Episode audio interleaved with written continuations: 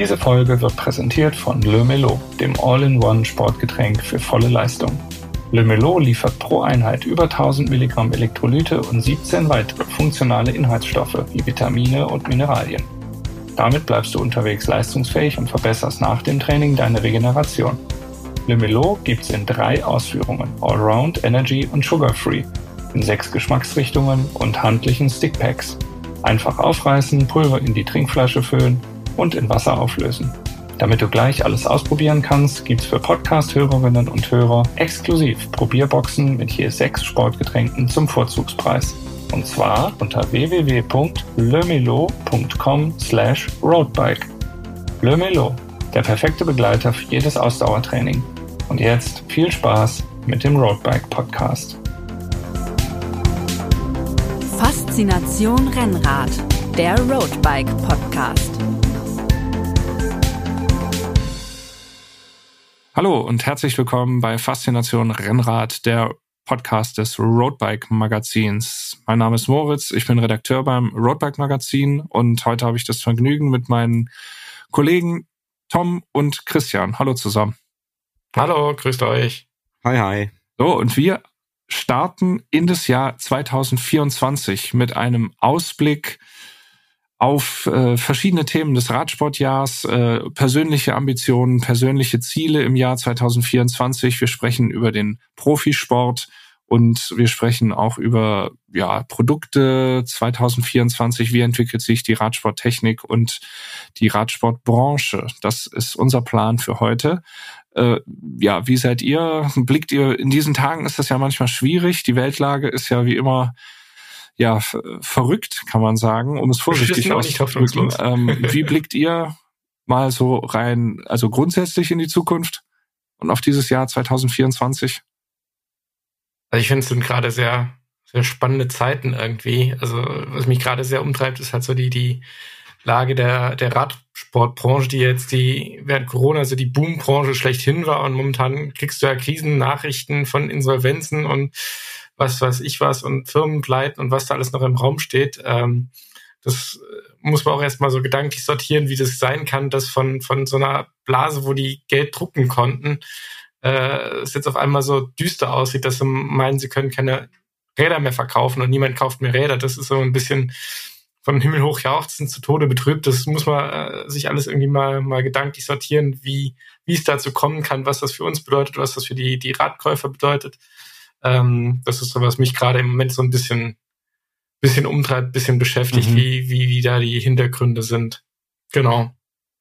Ja, also Fakt ist tatsächlich, es ist alles ein bisschen ungewiss gerade. Keiner kann in der Glaskugel ansatzweise gucken, wie die Entwicklung ist. Ähm, da gebe ich dir recht, also ist echt spannend. Ähm, einerseits positiv vielleicht, dass es eine Marktbereinigung gibt, aber der Ausschlag geht mehr Richtung negativ, definitiv. Ähm, ja. Ja, ich finde es halt spannend, Zeit. irgendwie wie noch vor zwei, drei Jahren oder äh, während Corona konntest du den, Preisen beim Steigen zugucken und wir hatten irgendwelche Leser, die beschweren, dass ich das Rad sich anschauen, innerhalb von einer Woche dann auf einmal 500 Euro teurer geworden ist, ohne dass sich irgendwas dran getan hat.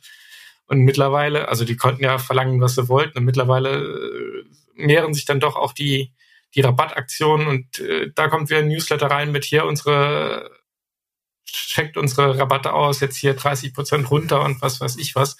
Also ich glaube, wenn man das Geld hat und investieren will, ist, glaube ich, jetzt gerade ein ziemlich guter Zeitpunkt, um ein Rad zu kaufen.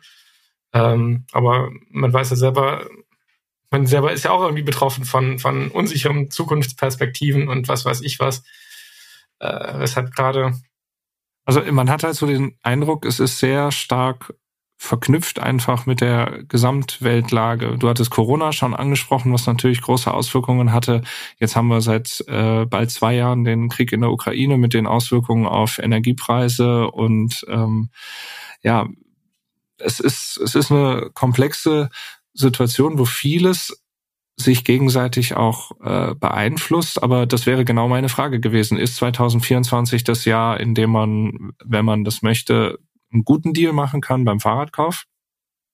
Ich bin ziemlich sicher davon überzeugt. Also alles, was man aus der Branche hört, ist ja, dass die eher über volle Lager klagen und, und sehr froh sind, wenn sie ihre Räder loswerden. Auch so einen gewissen Innovationsstau gibt, weil äh, mein ein Stichwort ist ja, Shimano hat ja die neue 105-12-fach vorgestellt, ähm, die aber jetzt zumindest mein Eindruck momentan noch nicht auf vielen Kompletträdern angeboten wird. Hintergrund ist halt einfach der, die haben halt noch sehr viele mit der alten ähm, Elffach und die wollen sie natürlich gerne mal loswerden. Mhm.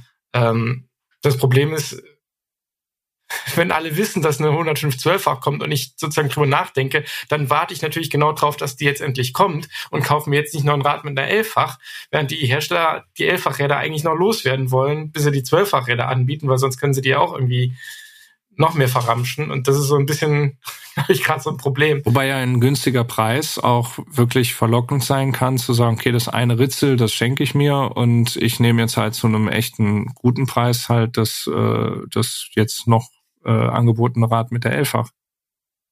Naja, das ist auf jeden Fall so der, der, ähm, die Überlegung, die da sicherlich hintersteckt. Nur, ich, mein, ich kenne es halt auch psychologisch, ist es halt so, du kaufst dir ein Rad und dann kommt sofort schon der Nachfolger von dem, deinem Produkt. Das ist halt dann auch irgendwie so, irgendwie, da muss der Preis schon sehr gut sein und wahrscheinlich sind sie da noch gar nicht so weit. Ja, und, und vor allen Dingen, ähm, die Diskussion wird ja gerade wieder losgetreten. Ich meine, die ist altbekannt, ähm, diese Modellzyklen, ähm, dass sie sich weiter ausdehnen.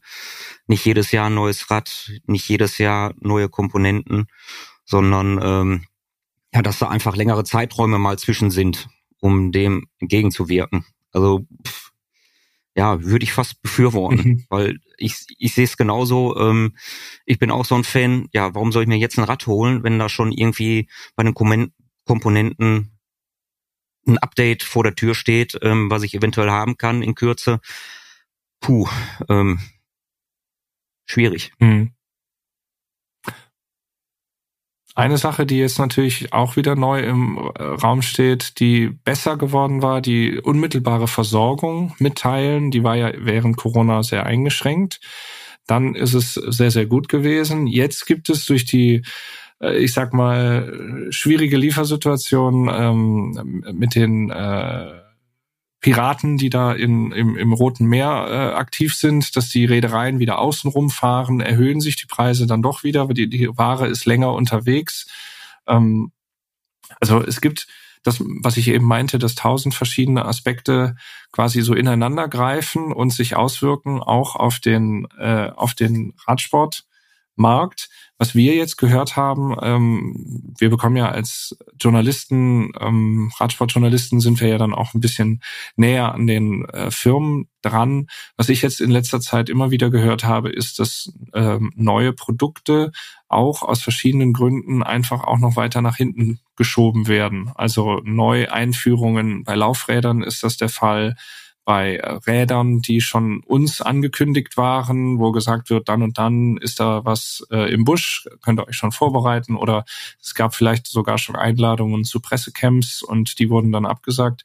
Also es verschiebt sich gerade dann doch wieder einiges nach hinten. Äh, ist das auch äh, ja, das euer Eindruck?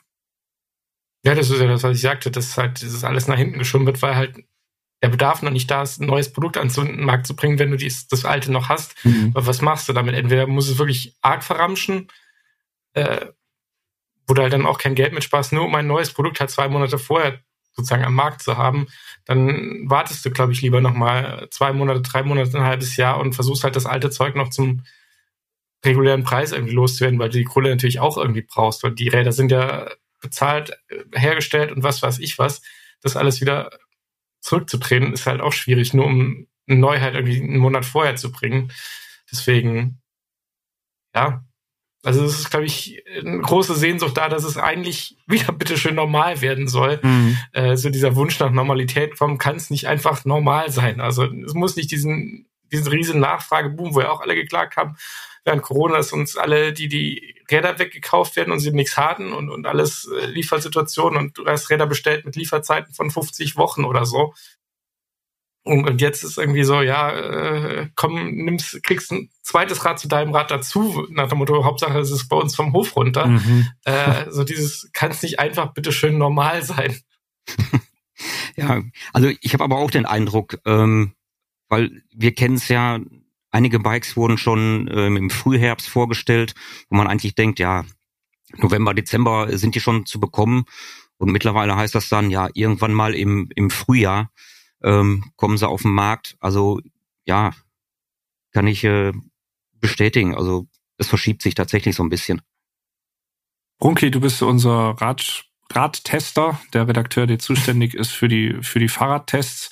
Wenn wir mal losgehen von dem, von der Frage, wenn wir da mal weggehen von der Frage volle Lager, äh, kaufe ich jetzt, kaufe ich morgen, sondern mal rein aufs Produkt. Was, was ist denn 2024 nach deiner Einschätzung zu erwarten? Wie entwickeln sich Rennräder? Wie sieht das Rennrad aus, was 2024 kommt? Gibt es da irgendwelche neuen Trends oder ist das eher, also ist es Revolution oder ist das Evolution? Mm, ich würde jetzt nicht sagen Revolution, aber ich glaube, was, was einer der Aspekte sein wird, dass du ab einer gewissen Preisklasse, ich würde mal so sagen, so ab 3000 Euro, eigentlich fast nur noch elektronisch schalten wirst, weil das ist so der Einstiegspreis, wo es jetzt mit der 905 Di2 oder einer, einer Rival äh, Access ähm, gespeckte Räder gibt. Und die fangen so bei drei 3000 Euro ungefähr an, plus minus. Also mal ein günstigeres Angebot, mal drei, vier, je nach Hersteller, je nach sonstigen Spec. Aber ich glaube, in dem oder ab der Preisklasse wirst du nur noch also sehr, sehr viel elektronisch schalten, weil alles andere gibt's quasi nicht mehr oder wird nicht fortgeführt. Also was diesen Performance-Bereich angeht, glaube ich, ist da schon mal der, die Trendwende eindeutig zu erkennen, dass es das halt auch wirklich in der, ja, wir sagen immer, mein 3000 Euro ist auch viel für ein Rad, aber das ist halt schon so, wenn man die Gesamtpreislage sieht, bis wohin das geht, schon für die allermeisten dann erschwinglich und, und sozusagen untere Mittelklasse irgendwo. Ähm, und mein, wir wissen es alle, performancemäßig muss man sich mit den Dingen definitiv nicht verstecken. Also 105 Di2 schaltet geschmeidig, souverän, sauber. Also ich glaube, das ist dann endgültig jetzt im, im breiten Markt angekommen und ist nicht mehr so ein Profi-High-End-Produkt, sondern das ist da eindeutig der äh, wirklich breit angekommen. Mhm. Das Zweite, was ich feststelle, ist halt auch, dass sich dieses Gravel-Segment jetzt deutlicher irgendwie auseinander dividiert, dass du einerseits diese Abenteuer-Bikepacking-Räder hast, aber jetzt auch immer mehr Leute kommen mit eher auf schnell, Speed, Spaß, äh, also dass man da wirklich auch zwei Räder für braucht. Was war manchmal so ein bisschen, okay, die einen definieren Gravel für sich so, also sie sagen, wir machen 10 Millionen Ösen und Halter und hier Schutzbleche und was weiß ich noch was dran. Äh, das ist unser Gravelbike und so verstehen wir Gravel und du kannst noch 650B Laufräder ranmachen bis, keine Ahnung, 45 Millimeter breiten Reifen und was weiß ich. Ähm, aber das jetzt mittlerweile noch kommt, okay, wir sagen, wir machen auch was Schnelles, was Sportlicheres, ohne 10 Millionen Ösen, ohne Schutzblech, aber halt einfach für die, die äh, schnelle Runde durch den Wald, was so ein bisschen, ja, nicht wirklich Crossräder sind, aber halt schon ja einen ganz eigenen Zugang haben. Mhm. Und dass da halt auch dann sagen, da die Hersteller sagen, okay, wir haben zwei Räder für zwei Einsatzzwecke. Ich weiß nicht, Tom, wie du das siehst, aber ähm, wie gesagt, das ist so mein, mein Eindruck, was es im, im Gravel-Bereich sich so tut. Ganz kurz die Zwischenfrage, wenn du sagst, man braucht es, dann meinst du, als Radhersteller braucht man zwei verschiedene, genau. also nicht, also nicht als Endkunde. Als Endkunde braucht man immer ein Rad mehr. Also, ähm, glaube, das würden die Hersteller momentan auch unterschreiben, dass jeder noch mindestens ein Rad extra braucht. ähm, nee, also ich glaube, das ist auch von der, von der Ausrichtung vom, vom Marketing wichtig zu sagen, okay, wofür ist das Rad gedacht? Also mhm. ich meine, entweder mache ich eins, was beides kann, was aber irgendwie, natürlich macht man irgendwo Abstriche. Also man, so, so ein Langstreckengeometrierad mit, wo du irgendwie, keine Ahnung, eine Woche Bikepacken gehst, brauchst du eine andere Geometrie oder profitierst mhm. zumindest davon, wenn die Geometrie aufrechter ist, wenn du mehr Laufruhe hast, wenn du halt dann auch noch eine Tasche extra irgendwo zwischenklemmen kannst, da profitierst du einfach ganz klar von. Und eine Langstreckengeometrie zu sagen, okay, natürlich kannst du damit auch mal eine Stunde durch den Wald ballern, aber es macht halt einfach nicht so viel Spaß, wie wenn du ein bisschen sportlicher unterwegs bist, vielleicht ein bisschen schmaler am Reifen hast, einfach, äh, ja, das Rad dann natürlich auch am Ende leichter wird. Also das ist da, glaube ich, schon der, hm. der Hintergrund. Tom, du bist unser Gravel-Experte. Was sagst du dazu? Ja, kann ich auch sehr, sehr gut zustimmen, weil ähm, ich beobachte ähm, diese Entwicklung gerade mit diesen Aerodynamik-Aspekten, wo wir vor ein paar Jahren noch gesagt haben, Aerodynamik am Gravelbike, wofür? Braucht kein Mensch. Und jetzt geht's immer mehr dahin, äh, die Laufräder schon zu optimieren auf Aero. Das Cockpit wird optimiert auf Aero. Ähm, dann hat man wieder diese typischen ja, Race Gravel Bikes und ähm, ist damit flott unterwegs, sind aber halt nicht geeignet fürs Bikepacking. Ähm, Und Richtung Bikepacking braucht man, wie Berumke schon sagte, wieder komplett andere Aspekte. Ähm, was will man machen? Große Touren, kleine Touren, brauche ich vorne an der Gabel Ösen, brauche ich keine. Ähm, und die Hersteller gehen wirklich dahin, die so auseinander zu differenzieren, dass der Endkunde mittlerweile, glaube ich, schon vor so einem Wulst an Rädern steht und fragt sich, was ist überhaupt für mich geeignet? Mhm. Ähm, ich selber, ich hänge da auch immer zwischen. Ich habe zum Glück ein Gravelbike, was tatsächlich alle Aspekte bedient, die ich benötige. Aber ähm, es gibt tatsächlich gar nicht so viele Fahrräder ähm, an, an diesen Geschichten, ähm, die mir nahe kommen würden. Mhm. Weil ich fahre halt gerne Race, ich fahre aber halt auch gerne äh, Bikepacking-Geschichten, Langstrecke sowieso. Und dementsprechend, ich brauche eine ganze Litanei. Mhm, also mhm. es gibt nur eine, eine Handvoll, wenn überhaupt Räder, die äh, meinen Anforderungen entgegenkommen. Mhm. Aber okay, wir sind natürlich da auch so ein bisschen spezieller. Ähm, aber ich sag jetzt mal, die, die, die meisten, ähm, die stehen da echt, glaube ich, mit einem Fragezeichen so ein bisschen vorm Kopf. Und die müssen für sich, glaube ich, erstmal herausfinden, was sie wirklich fahren wollen, um nicht hinterher ähm, vor der Entscheidung zu stehen, ja, brauche ich jetzt ein Rad, brauche ich zwei, brauche ich drei? Ähm, welches Rad ist für mich ähm, ja am, am besten geeignet für meine Bedürfnisse? Mhm. Und ähm, das wird in der Gravelbike-Branche oder Szene tatsächlich noch äh, ja sehr spannend werden.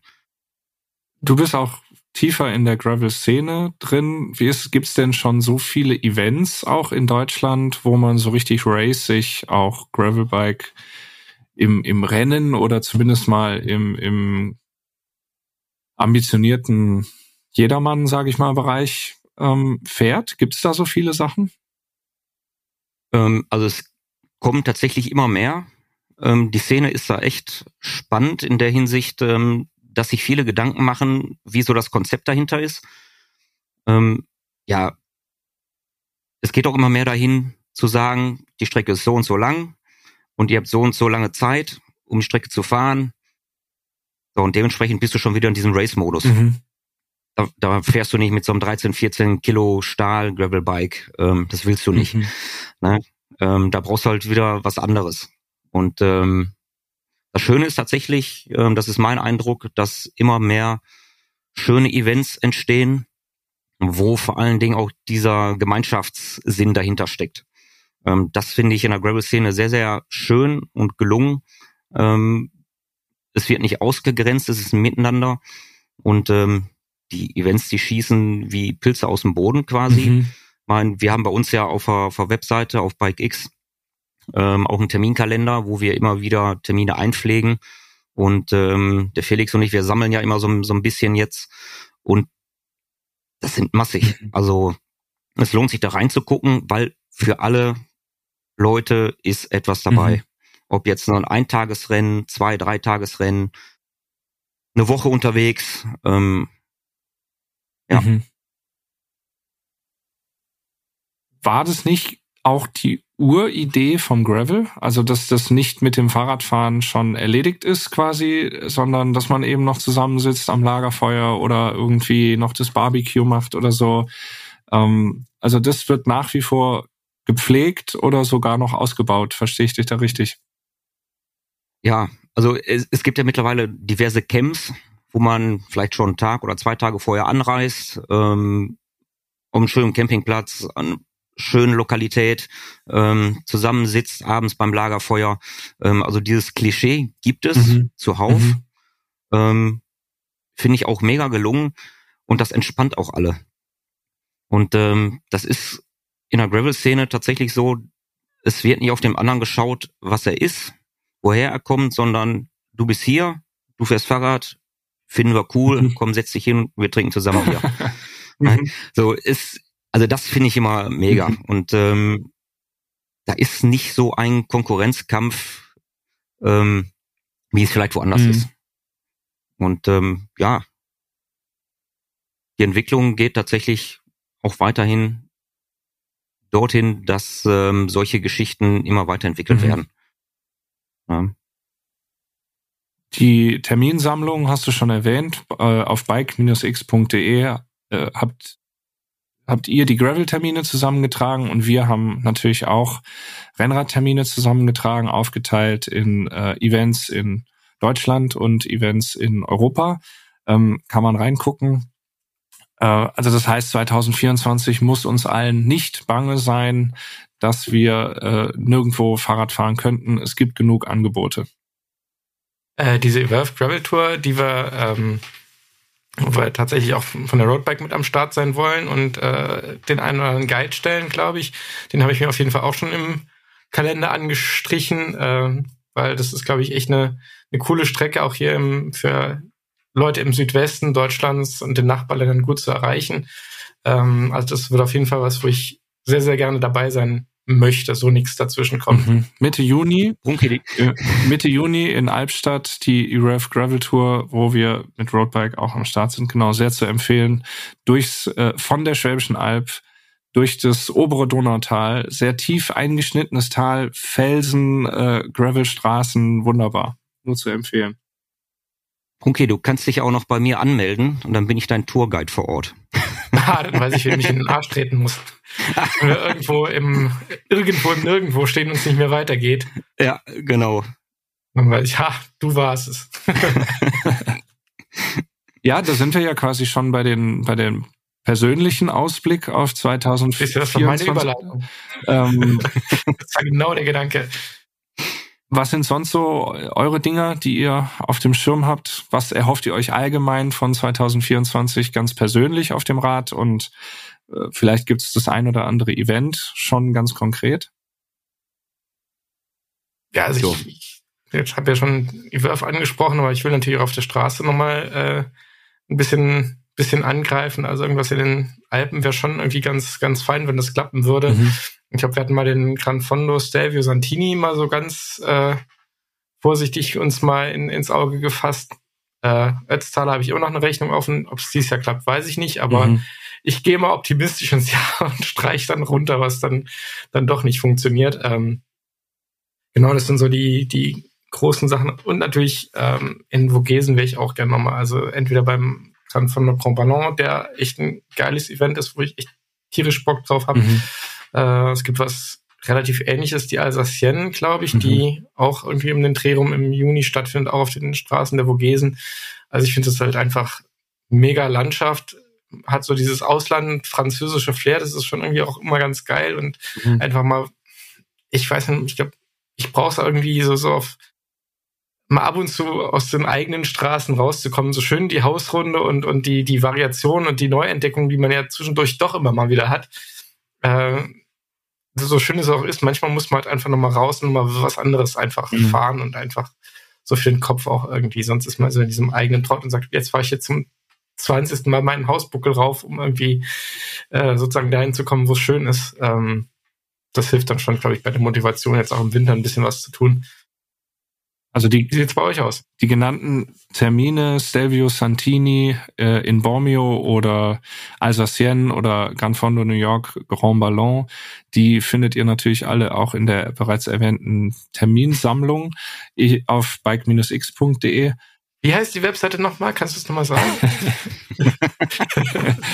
ähm, also bei mir ist tatsächlich so, dass ich zum ersten Mal nach Plan trainiere. Das ist ein Projekt, was ich mir für 2024 auf die Fahnen geschrieben habe. Da ähm, werde ich wirklich von einem, einem Coach quasi angeleitet, der mir einen Trainingsplan schreibt. Das ist mit dem Radlabor mache ich das zusammen und äh, kann man auch in Roadbike ab der äh, Ausgabe 0324 quasi mitlesen, was ich da für Erfahrungen sammle und sogar auch ein bisschen mit trainieren, weil wir da auch immer Workouts ähm, abdrucken werden die ich machen werde. Also das ist für mich mal eine neue Herausforderung. Man muss ja tatsächlich ähm, irgendwie immer mal wieder was Neues probieren. Und ich fahre jetzt schon seit 26 Jahren Rennrad und dachte, ich mache jetzt irgendwie einfach mal, ähm, in den letzten Jahren war das immer sehr ähm, ähnlich, sage ich mal, oder halt selbst der, der Plan zusammengeschrieben. Und jetzt dachte ich, ich guck mal, wie das ist, wenn man wirklich unter professioneller Anleitung so ein bisschen trainiert. Das probiere ich jetzt halt mal aus. Und da ist das Ziel,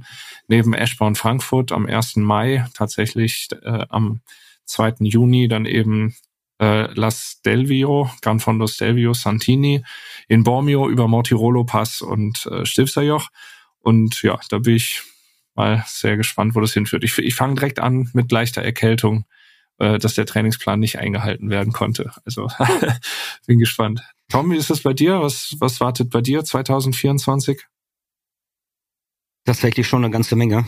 Ähm, ich bin ja so ein Fan von, von Langstreckenfahrten, äh, gerade mit dem Gravelbike. Da bin ich immer zu haben und äh, ich will versuchen, dieses Jahr meine Grenzen weiter zu verschieben. Ähm, der Höhepunkt wird bei mir sein dieses Jahr The Bright Midnight in Norwegen. Das ist äh, Langstrecken Gravel Gedöns mhm. über 1100 Kilometer mit 20.000 Höhenmetern dabei, über die schönsten Berge Norwegens, äh, einsame Landschaften, plätschernde Bäche, Schnee, weiß der Geier, Fjorde. Mhm.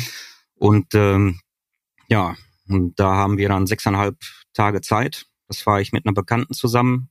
Ähm, die ich mal auf dem Langstreckenrennen getroffen habe und ähm, wo das dann auf einmal einfach so passte, miteinander zu fahren, weil wir so diese diesen gleichen Fokus haben, mhm. die gleichen Gedanken, wie man sowas angeht.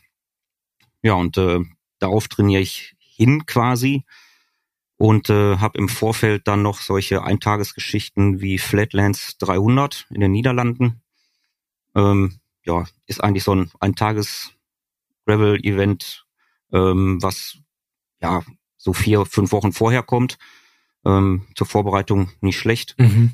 Ähm, bin auch im Trainingslager mit meinem äh, Radsportverein. Ein langes Wochenende. Und fahre mit dem Kollegen Georg aus der Redaktion im Mai sogar noch nach Italien und wir fahren da so ein bisschen die Eroica-Strecken ab. Ähm, ja, und dann kommen noch so, so kleinere Geschichten zwischendurch und ähm, ja, da heißt es jetzt, wirklich so auf Endurance zu gehen, Langstrecke zu fahren. Mhm. Wie geht man das an? So ein bisschen Erfahrung habe ich. Also ich brauche jetzt keinen, der mir das plant, wobei ich das natürlich super spannend finde und das garantiert effektiv ist. Ja, und vor allen Dingen auch die Frage, ähm, wie bindet man das in den Alltag ein? Wie bindet man das in die Familie ein? Ähm, ich habe ja. ja auch noch kleine Kinder, also das, das ist so der Hintergrund. Ja. Gott sei Dank, mein Sohn, der ist 18, der ist langsam und tschüss. Er sitzt und spricht. Aber ja, genau. Und äh, Windeln wechseln muss ich auch nicht mehr. Alles gut. Ähm, von daher, also die Familie macht da schon einiges mit. Garantiert. Ähm, bin ich auch dankbar dafür, dass ich das so machen kann, weil das schon sehr intensiv ist und ich wirklich fast jeden Tag auf dem Rad sitze.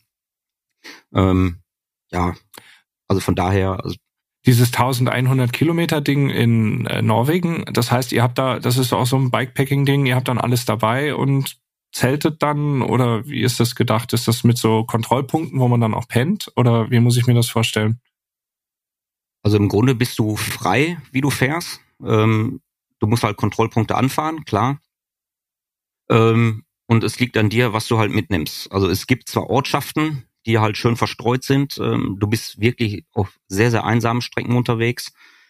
Ähm, aber du kannst dich entscheiden, ob du jetzt irgendwo eine Pension nimmst oder am Campingplatz in so einem Holzfass schläfst oder halt wirklich dein Zelt mitnimmst und dann irgendwo in der Pampa schläfst. Mhm. Weil, also in Norwegen kannst du ja, da gibt's ja dieses Jedermannsrecht, ähm, kannst da dich hinlegen, wo du willst. Ähm, das ist eine schöne Sache und das ist eigentlich auch das, was die Lisa und ich so uns vorgenommen haben, weil wir dann einfach gucken können, okay, wir haben jetzt sieben Uhr abends im nächsten Ort, hier vorne decken wir uns noch ein bisschen ein, können aber dann noch drei, vier, fünf Stunden fahren, mhm. weil ist ja ähm, lange hell. Die Nächte werden ja zu dem Zeitpunkt Mitte des Jahres da nicht wirklich dunkel. Und dann legen wir uns einfach hin. Mhm. Und ähm, jetzt müssen wir so ein bisschen gucken, natürlich mit dem Wetter. Willst du wirklich noch ein Zelt mitschleppen oder reicht einfach ein Schlafsack und Isomatte? Ähm, ja, das, das gilt es alles zu planen und das ist tatsächlich wahrscheinlich die größte Herausforderung für uns, ähm, weil mit anderen Geschichten haben wir schon ordentlich Erfahrung gesammelt die letzten Jahre. Mhm. Ähm, wir wissen, wie weit wir uns treiben können. Und ähm, wenn der eine in einem Loch fällt, holt der andere, ihn wieder mhm. raus. Also das funktioniert bei uns super. Und äh, ja, das ist äh, absolutes Highlight. Also ich freue mich da tierisch drauf. Und äh, die ganze Vorplanung, das ganze halbe Jahr vorher ist halt einfach auf dieses Event ausgerichtet. Mhm obwohl ich tatsächlich ähm, ja auch Rennrad begeistert bin und äh, auch ein neues Rennrad vor Haustür steht, äh, in Kürze ähm, liegen meine Events nicht auf Road diesmal. Mhm. Ja, faszinierend, klingt echt toll und Norwegen ist landschaftlich natürlich auch über jeden Zweifel erhaben. Ähm, wie ist es, fahrt ihr da jetzt wirklich auf Ergebnis irgendwie? Fährt man da überhaupt auf Ergebnis? Oder ähm, weil du hast gesagt, wenn ich es richtig mitbekommen habe, dass man sechs Tage Zeit hat, das kann man ja ganz unterschiedlich interpretieren. Dann kann man ja sagen, ich bin nach drei Tagen oder keine Ahnung, wie schnell der Schnellste das macht, wieder da. Oder äh, ich reiz die sechs Tage aus bis zum geht nicht mehr und mache da wirklich ähm, eher den touristischen Aspekt. Wie, was habt ihr da geplant? Also für uns ist es tatsächlich einfach ähm, genießen und ankommen. Also wir sind wahrscheinlich nicht im Race-Modus unterwegs, obwohl wir garantiert unterwegs wieder in diesem Modus verfallen werden zwischendurch. es ist mhm. einfach so, ähm, man hat diesen Ehrgeiz, irgendwo doch ein Stückchen schneller zu sein. Aber letzten Endes ist es eine große Herausforderung, das überhaupt zu schaffen. Ähm, und dann setzen wir uns jetzt nicht unnötig unter Druck und äh, setzen uns halt ein Limit und zu sagen, in, in drei Tagen sind wir wieder da. Mhm. Machbar ist es äh, wahrscheinlich, aber ich glaube nicht, dass du dann ja überhaupt irgendwas mitkriegst um dich rum. Du bist dann so fokussiert und fährst deine Strecke, aber vom allen anderen hast du nichts mitbekommen. Und das wäre einfach zu schade. Also uns hat wirklich diese Landschaft angefixt, mhm. ähm, als wir das das erste Mal gesehen haben im letzten Jahr. Ähm, wie es dazugeht, das kann man im Internet sehen, ist glaube ich jetzt 2024 die dritte Ausgabe, mhm. äh, wenn ich richtig liege. Und äh, aber die Bilder, die haben uns einfach geflasht. Mhm. Wir haben es gesehen und das war der Grund, warum wir gesagt haben, da müssen wir hin. Ja. Also das ist mega. Sag doch mal, und, wie heißt ähm, das Midnight? Mid The Bright, Bright Midnight. Midnight. Okay. Ja. ja. Um auch mal eine andere Webseite zu nennen als unsere eigene. Also äh, die gucke ich mir nachher auch mal an. Hast mich jetzt ein bisschen angefixt. Ja. ja. Ja, also ist halt, für mich ist es, meine Grenzen weiter zu verschieben. Wie weit kann ich gehen? Mhm. Brunki, wäre das was für dich? Da tagelang am Stück Rennrad und das äh, Notwendige, was man dafür braucht, auch am Rennrad dran? Nee, sorry, also da bin ich da bin ich dann irgendwann raus. Also das ist dann echt so, ich bewundere alle, die das machen und so Bikepacking klingt so auf den ersten Blick ja auch immer, ja, cool, irgendwie man fährt und dann, dann kommt man irgendwann, schlägt das Zelt auf und pennt, aber ich bin dann echt so ein, so ein Komfortmensch, allein irgendwie, keine Ahnung, mich unterwegs irgendwie mit der Rolle Klopapier hinter den Busch zu verkrümmeln, weil es dann irgendwann mal sein muss. Äh, selbst da bin ich dann irgendwann, bin ich dann irgendwie raus. Also oder auch ich, ich mein morgens wach werden und dann irgendwie äh, wie kriege ich jetzt meinen Kaffee warm und dann hast du irgendwie so eine Plörre auf dem, auf dem Heizbunsenbrenner dir warm gemacht, irgendwie, ah, ich weiß es nicht. Also da bin ich dann schon wahrscheinlich zu sehr verwöhnt und zu sehr aus meinen Teenie-Festival-Tagen, wo dann die Ravioli auch irgendwie kalt schmecken, bin ich irgendwie dann doch raus. Also da bin ich dann lieber oder investiere meine Zeit in irgendwie einen schönen Radmarathon, der dann vielleicht mal länger geht, als man normalerweise ausfährt und, und irgendwann mal die 200 oder 250 Kilometer knackt. Alles schön und gut, aber dann bin ich abends wieder müd und matt und platt in meinem Bett und habe am nächsten Morgen wieder einen Kaffee und kann mich ausruhen. Also das ist dann schon, ja, da brauche ich schon diesen Grundkomfort irgendwie. Aber, aber reizt es sich nicht, auch mal so aus deiner Komfortzone rauszukommen? Also ich finde das total spannend, wie schnell man eigentlich äh, mit, mit kleinsten Dingen auf einmal zufrieden ist. Also wenn yeah, du ich habe schon sagst, mit, mit so einem Klopapier gefunden. Ja, mit, mit, mit, mit, so einer Klopapierrolle. Also im, im, Herbst kann ich zum Beispiel Maisfelder im, empfehlen. Ähm, da ist man schnell versteckt. Man kann sein Jersey über die Maiskolben hängen. Keiner sieht dich. So als Tipp. Man ist auf einmal komplett raus aus dem Komfort. Und dann äh, äh, ist, ist strange, ja, aber wenn es wirklich auf jedes ähm, Gramm ankommt, lässt man die Klopapierrolle äh, zu Hause und nimmt einfach Maiskolben oder ein paar Blätter. nee, also so schlimm ist es ja nicht. Also Feuchttücher sollte man immer schon dabei haben. Ähm, aber ja, also auch in anderen Dingen. Also man ist ganz schnell raus aus der Komfortzone. Und wenn man sich dann das mal bewusst vor Augen hält, was man da gerade macht, das ist total mega und es ist total simpel. Und es, es bringt einem unheimlich viel fürs weitere Leben. Und äh, das kann ich echt nur jedem empfehlen, das mal auszuprobieren. Es muss ja nicht jetzt gerade eine Woche sein. Es reicht ja schon, wenn man zwei, drei Tage am, am Wochenende mal solche Geschichten fährt. Einfach mal, einfach nur fahren. Den ganzen Tag dreht sich alles nur ums Radfahren. und um Essen natürlich, Nahrungsaufnahme. Aber du musst dich mit nichts anderem mehr beschäftigen. Was mit der Familie ist oder was zu Hause auf der Arbeit ist. Obwohl, ja, okay. Äh, aber ähm, man ist einfach so fokussiert und muss sich auf nichts anderes konzentrieren. Und das ist mega. Das ist absolut mega. Man schaltet total ab. Äh, und das sind Erlebnisse, die kann ja keiner mehr nehmen. Und das ist halt wieder komplett was anderes, als wenn du jetzt einen Tag äh, irgendwie mit dem Rennrad fährst, vielleicht auch eine lange Strecke, sind auch mega Erlebnisse, aber absolut nicht vergleichbar. Mhm. Also ich kann es echt nur jedem empfehlen, einfach mal ausprobieren, einfach mal machen. Mhm. Also was ich äh, auf jeden Fall noch schon noch auf meiner Liste habe für 2024 ist weit von dem entfernt, was du jetzt gesagt hast, aber ich will mal mit meinen Jungs, ist eine ist neun äh, und der andere ist dann sieben.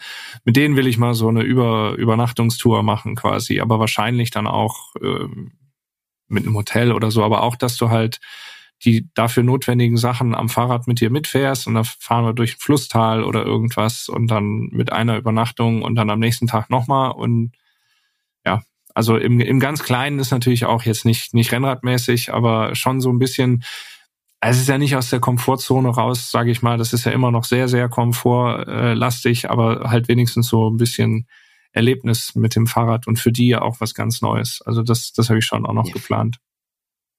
Für die Kinder ist das ein Riesenabenteuer. Mhm.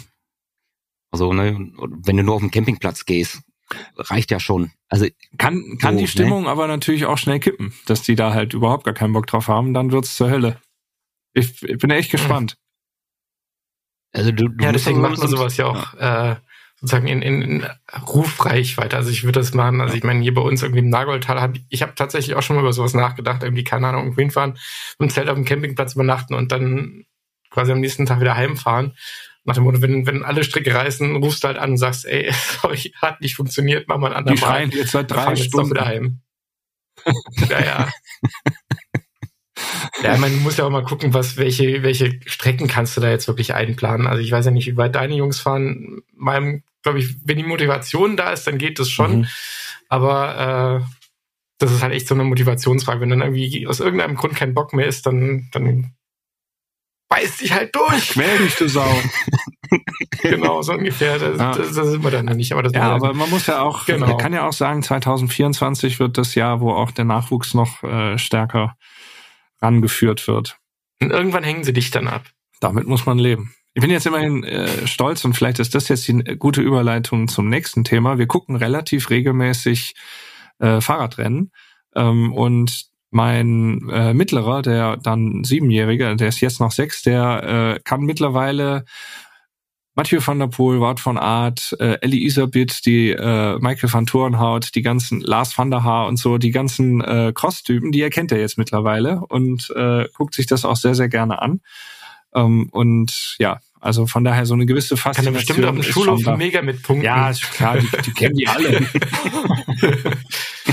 nee, aber äh, von daher 2024 ist natürlich auch das Jahr des Profisports. Wir sind jetzt über den Cyclocross eingestiegen. Tom, du bist gerade erst da gewesen. Du warst in Sohnhofen äh, an der, ja. an, wie heißt es, an der Kuik, oder?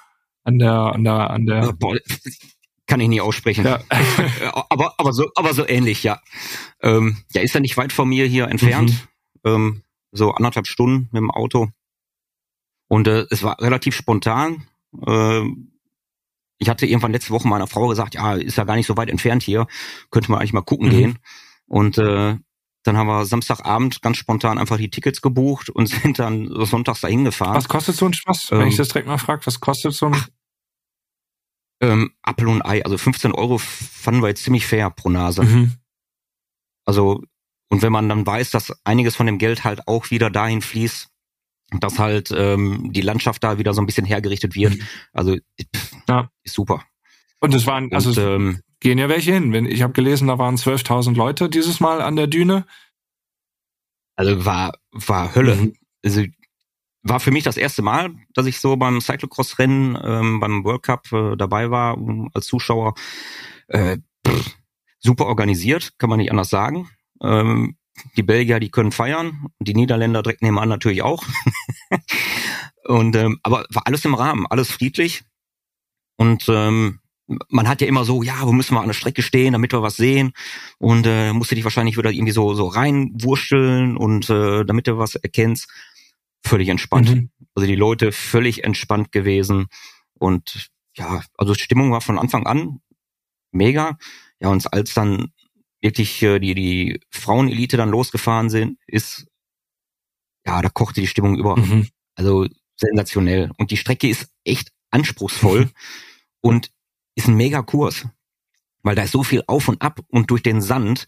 Und wenn man das beobachtet, wie gewisse Fahrer durch den Sand flügen, ohne mit dem Hinterrad da durchzuschlittern, und andere, die halt so ein bisschen rückständig sind, die eiern mhm. in einer Form da durch, wo du denkst, da kommt gleich der Überschlag in der Kurve, das, das geht gar nicht anders. Ähm, war echt, war echt super. Mhm. Also meine Frau war hinterher so weit, äh, die sagte, oh, wo ist das nächste Rennen? Wann fahren wir wieder hin?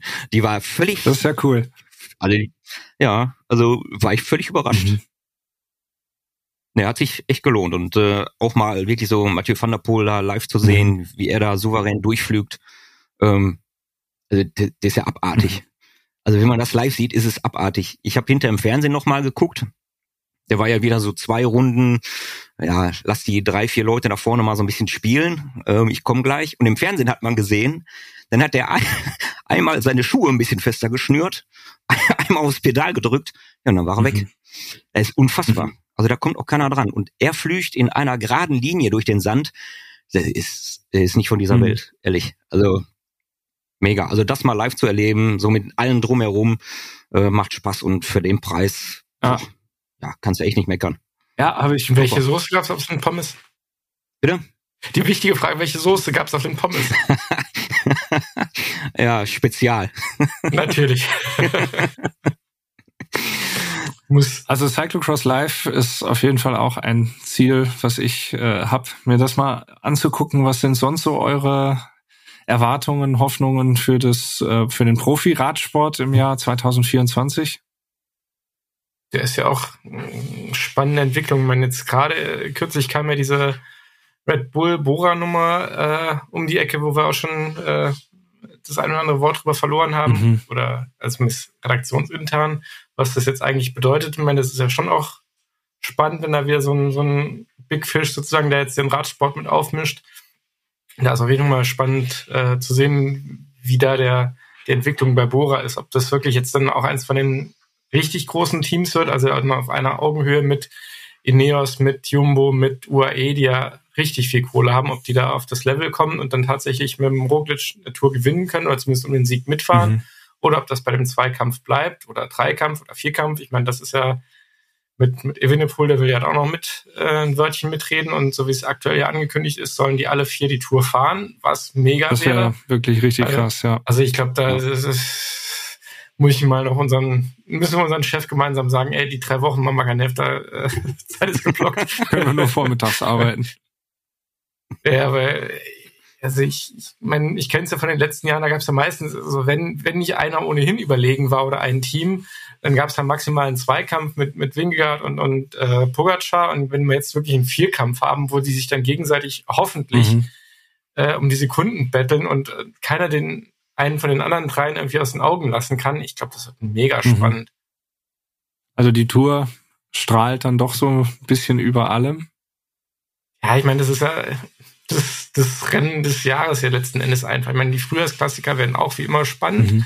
Ah, da freue ich mich jetzt auch schon drauf, wenn das dann endlich wieder losgeht.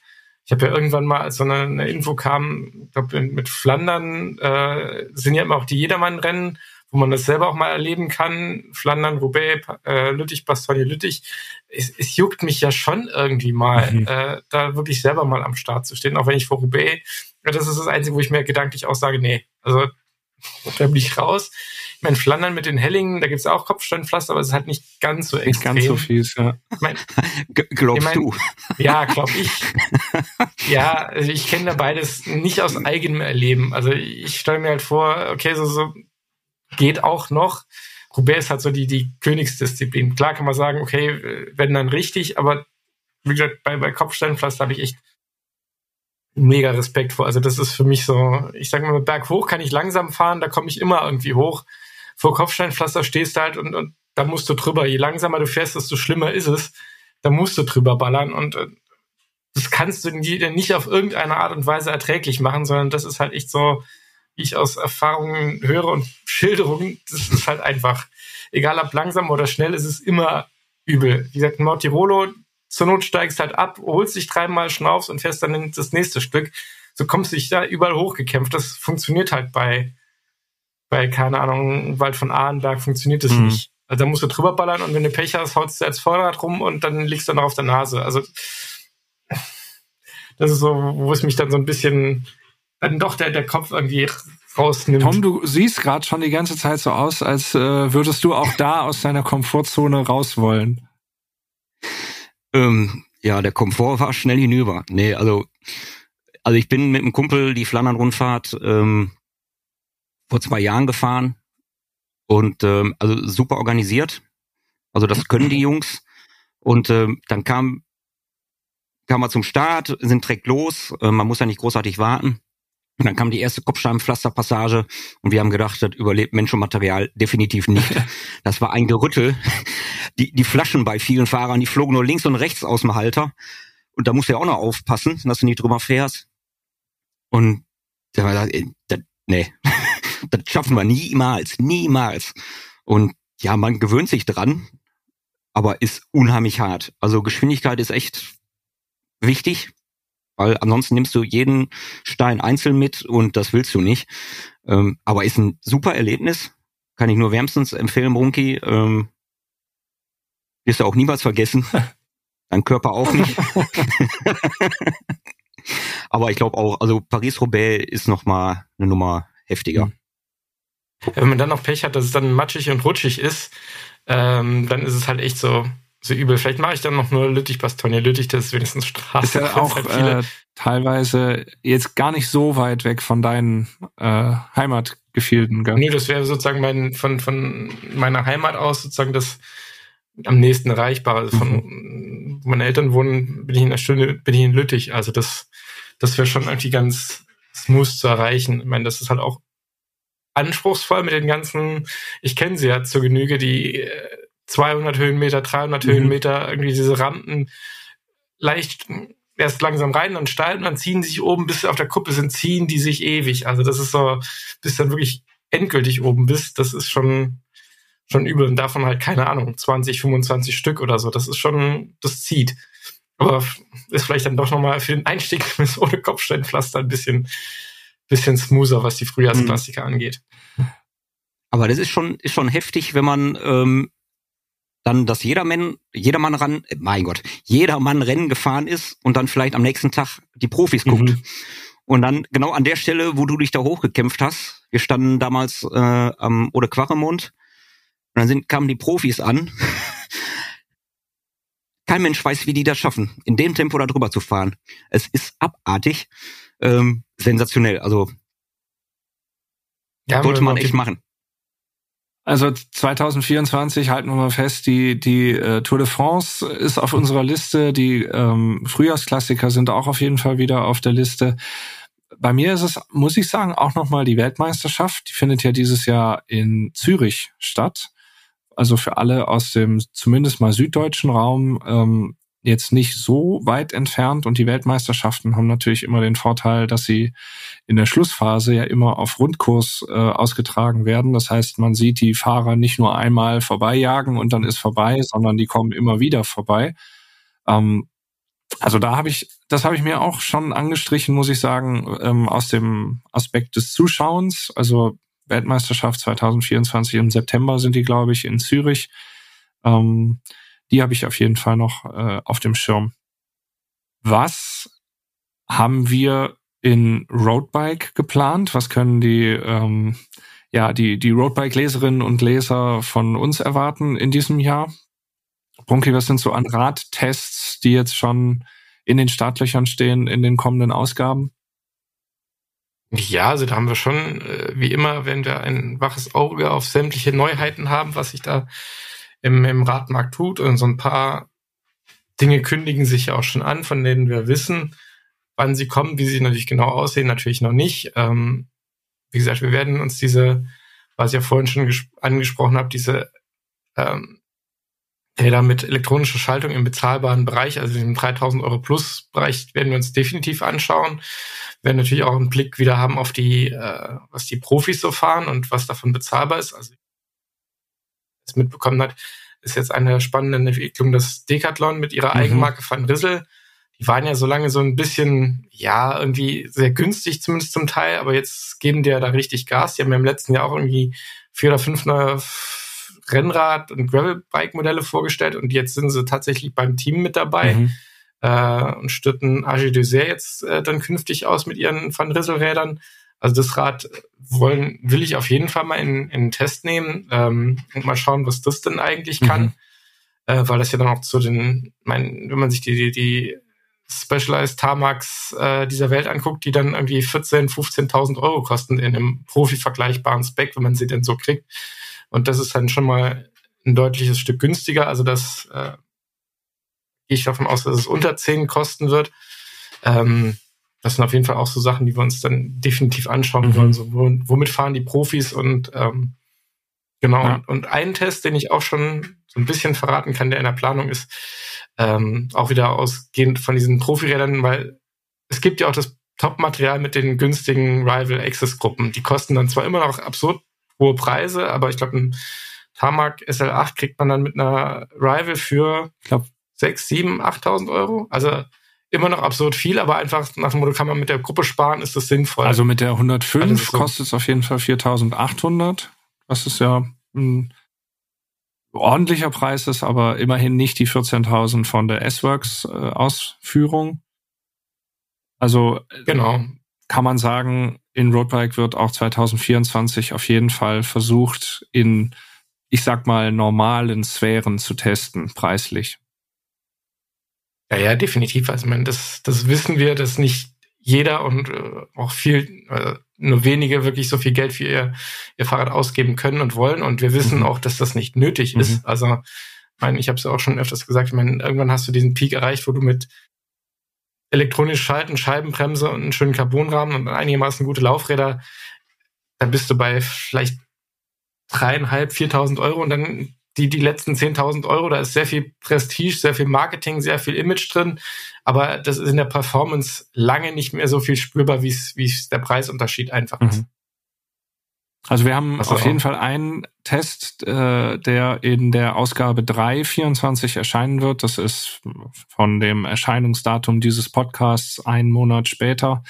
Also äh, ab Februar liegt das Heft am Kiosk. Da haben wir mal wieder Felgenbrems Rennräder getestet. Äh, mag jetzt antiquiert. Ich war erstaunt, dass du noch welche zusammengekriegt Mag jetzt antiquiert erscheinen, aber die haben tatsächlich auch noch ihre Daseinsberechtigung. Und äh, warum, für wen, wie viel Geld man da eigentlich in die Hand nehmen muss und was man für sein Geld kriegt, das testen wir eben in der Ausgabe 324 und haben auch mit den Herstellern gesprochen ähm, also mit den Komponentenherstellern und Laufradherstellern. Also es sind ja auch noch sehr, sehr viele Menschen draußen mit Felgenbremsrennrädern unterwegs und was können die eigentlich erwarten an Ersatzteilversorgung? Wie lange wird das noch da sein? Gibt es da noch neue Produkte äh, und so weiter und so fort?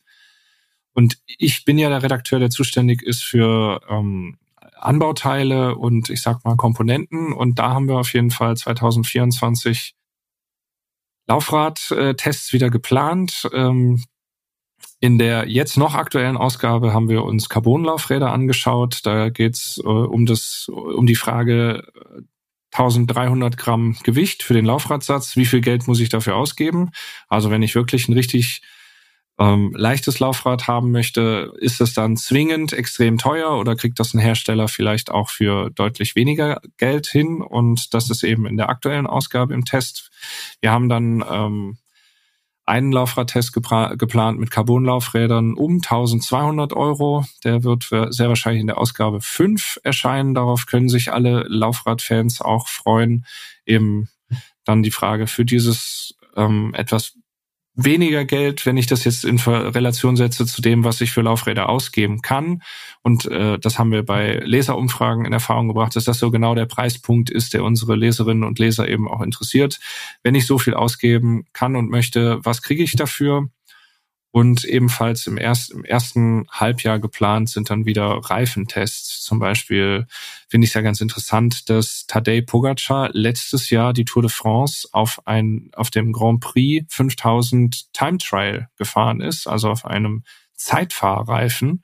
Und da, da wollen wir mal schauen, da wollen wir jetzt die quasi die Wettkampfreifen, die Zeitfahrreifen vergleichen mit den normalen Ausführungen und schauen, wie viel gewinne ich da eigentlich an Rollwiderstand, wie viel ähm, Pannenschutz muss ich da unter Umständen äh, in, in, also Abstrich beim Pannenschutz muss ich da eventuell in Kauf nehmen. Das sind so Fragestellungen, die wir in den verschiedenen Ausgaben, die jetzt im ersten Halbjahr anstehen, nachgehen wollen. Tom, wie ist denn das bei, äh, du bist ja bei Bike X, unser äh, Redakteur. Was steht bei Bike X ins Haus? Ach, also da wird garantiert eine Menge kommen. Ähm, es ist natürlich ein bisschen, aus, ist natürlich aus, immer ein bisschen kurzfristiger, nicht so diese ganz großen Dinger geplant, genau. sondern eher so das, das Tagesgeschäft. Aber vielleicht kannst du trotzdem einen kleinen Ausblick geben. Ähm, ja, es, es, es wird was kommen. Ähm, man hört, man hört auf diversen Quellen, ähm, dass ein spannendes, ähm, beliebtes Gravelbike ähm, weiterentwickelt wurde. Da kann man aber jetzt noch nichts zu sagen ähm, an dieser Stelle. Ähm, ja, also ich habe drei, vier Fahrräder bei mir auf der Bucketlist. Ähm, da muss ich jetzt mal schauen, ähm, wie ich die testen kann. Ja, und dann wird es sein Equipment. Equipment ist ähm, dermaßen beliebt, ähm, wenn man sich in der Szene umhört, ähm, sich trifft, dann wird immer geschaut, was hast du da dran geschraubt am Rad, äh, wieso nimmst du dies, wieso hast du das gekauft. Ähm, da werde ich ja Augen und Ohren offen halten, um da gewisses Equipment dann auch vorstellen zu können. Ähm, also da sollten die Leute gerne ähm, bei uns mal schauen auf der Seite. Und ja, interessant wird sein, ähm, ein großer Test mit Satteltaschen.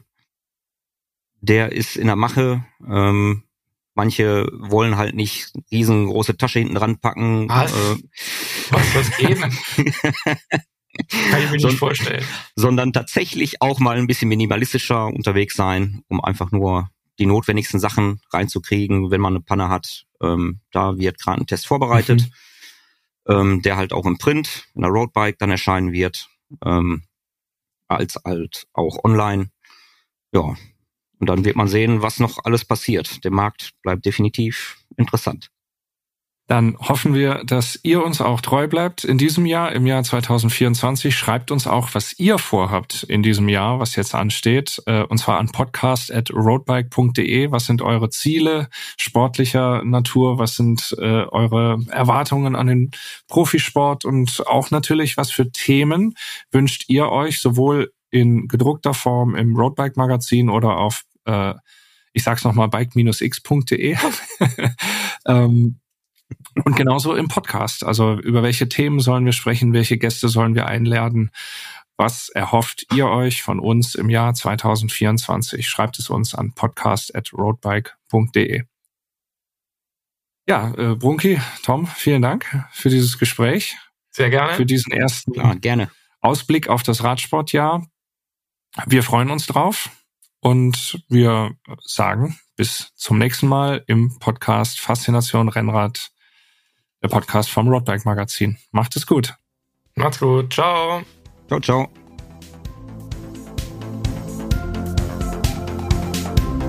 Faszination Rennrad, der Roadbike Podcast.